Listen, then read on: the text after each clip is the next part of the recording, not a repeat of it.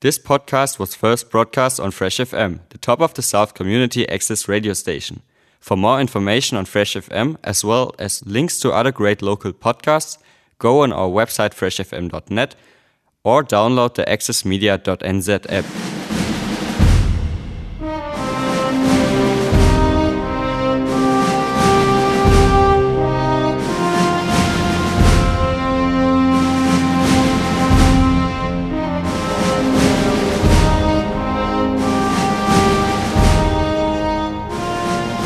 You're listening to Fresh FM. I'm Matt in the Nelson studio again with Chris Watson from the Nelson Film Society. Kia ora, Chris. Kia ora, Matt. How's things going with you? Well, I feel okay, um, except of course we've got masks and I'm Yeah. standing up a bit. Yeah, yeah, I know. It's the, the curse of this uh, modern age, fogged up spectacles. Uh, so, how did the screening of Bombshell, the uh, Hedy Lamarr story, go under the level 2 Delta variant rules last Tuesday? Well, it went surprisingly well. Yeah. Um, we were worried, as you know. Um, a limit of 50 is way fewer than we normally uh, expect, but only 17 members turned up. Uh, and we had seven committee members there whose jobs meant that they could be counted as staff. So wow. Uh, a record turnout for the Nelson Film Society. Yeah, indeed it was. Um, if I think about it, even in our earliest years, we managed a crowd of more than 24. Yeah, so so normally, you know, you've got audience figures of close to 150. What do you think caused the drop? Well, we think that the fact that the film was available on the library's free Kanopy service had a lot to do with it. People were able to watch the film in the comfort of their own home and they didn't need to wear a mask for a couple of hours. Yeah, that's a relief. So, is there a similar alternative for this week's film? Well, not via Kanopy, I'm afraid, and Netflix hasn't got it either. But if people just feel like watching another by the director Spike Lee, Netflix has got She's Gotta Have It, which is an R18 film with sex and language, uh, but no violence. Okay. Now, the last one of his films that you showed in July uh, was noted as violent, yeah? Yes, yes. Do, Do the Right Thing was set in Brooklyn, and there was a street riot. Uh, But the um, there was a lot of humour, and the film did end optimistically. And uh, 28 of our people on that occasion gave it five stars, um, although there were quite a few who were not so enthusiastic. Uh, Spike Lee's highly acclaimed director, and reviewers around the world they think he's great, and they're mostly very keen on clockers. Okay. Clockers, what's it about and what does the title mean? Well, clockers are drug dealers at the bottom of the pyramid. Um, they're the ones who hang around the clock in neighborhoods where mostly white dudes come to score. They're poor, they're usually black, they're undereducated, and although their pay uh, from the Mr. Diggs of the drug trade is poor, it's heaps more than they could earn in the service jobs that are all they would otherwise have available to them. Right, okay. So, what are the risks involved for the clockers themselves? Well, as you would expect, the uh, police are an enemy, um, but the number one risk to life comes from rival clockers working for other suppliers. There are some inevitably bloody clashes between gangs, and it's those at the bottom of the heap who suffer most. In Spike Lee's film, The Young Clocker is called Strike, and he's set up by his dealer, who's called Rodney. Um, he's actually a white guy, um, to kill Daryl, um, another young clocker working for a rival group. He's annoyed Rodney because Daryl has banned Strike from dealing in a fast food joint, which um, Daryl's boss regards as his territory. Okay. So, uh, does he do it? Does he go ahead and kill Daryl? Well, I wouldn't like to give away a key, course, key of element of the course, plot before people have seen the film. Uh, but I can say that he may or may not have done the deed.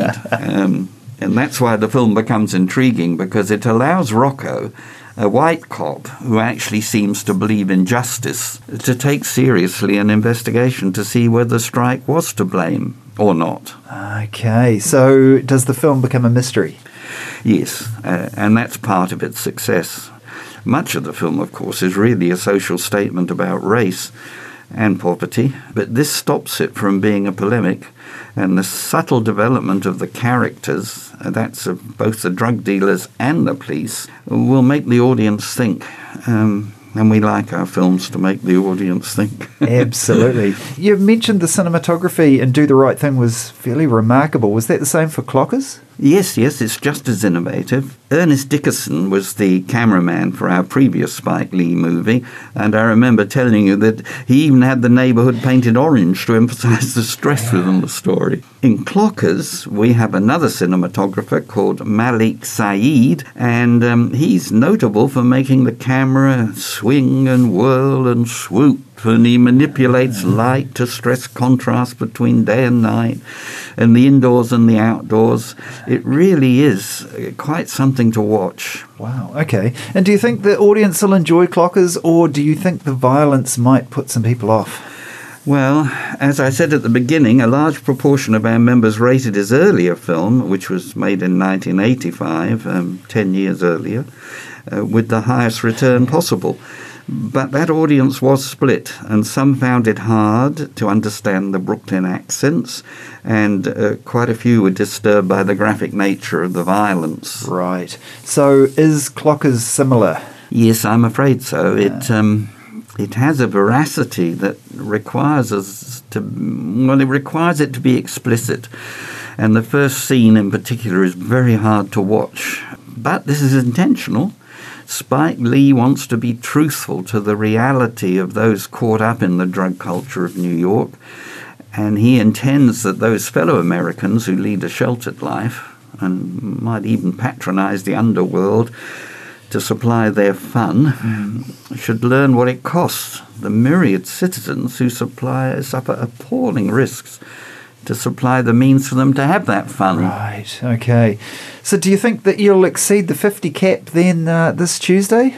I think we'll get close to the limit this time, but I suspect that the tone of this interview may well have put some people off. Uh, however, I'm sure that Lee fans will be well satisfied with the film. Okay.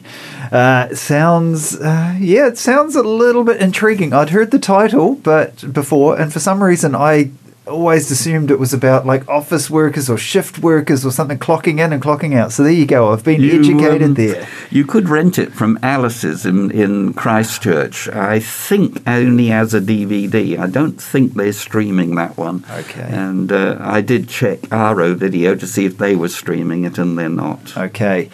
All right. Well, thank you very much uh, for joining us again today, Chris, for the latest Nelson Film Society film preview, looking at the Spike Lee film Clockers. Uh, yeah, it, will be interesting to see how it rolls out. Yeah, we're hopeful. This will be the last night of restrictions to 50 people.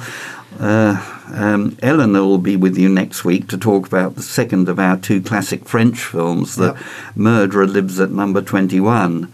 And then it's for me to wind up in a fortnight's time to talk about our last film for the year, which is a beautiful and enjoyable Roman holiday. Uh, yeah. if we're still under Delta restrictions um, to uh, 50 at that time, we'll explore screening that one twice.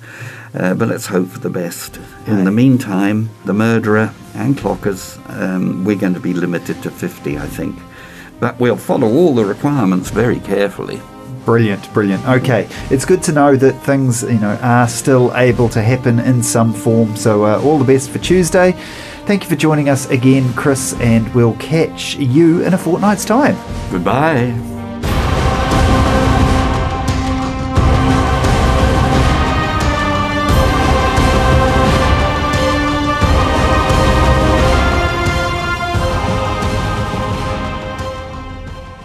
Thanks to New Zealand On Air for making this podcast available by funding the Access Media project.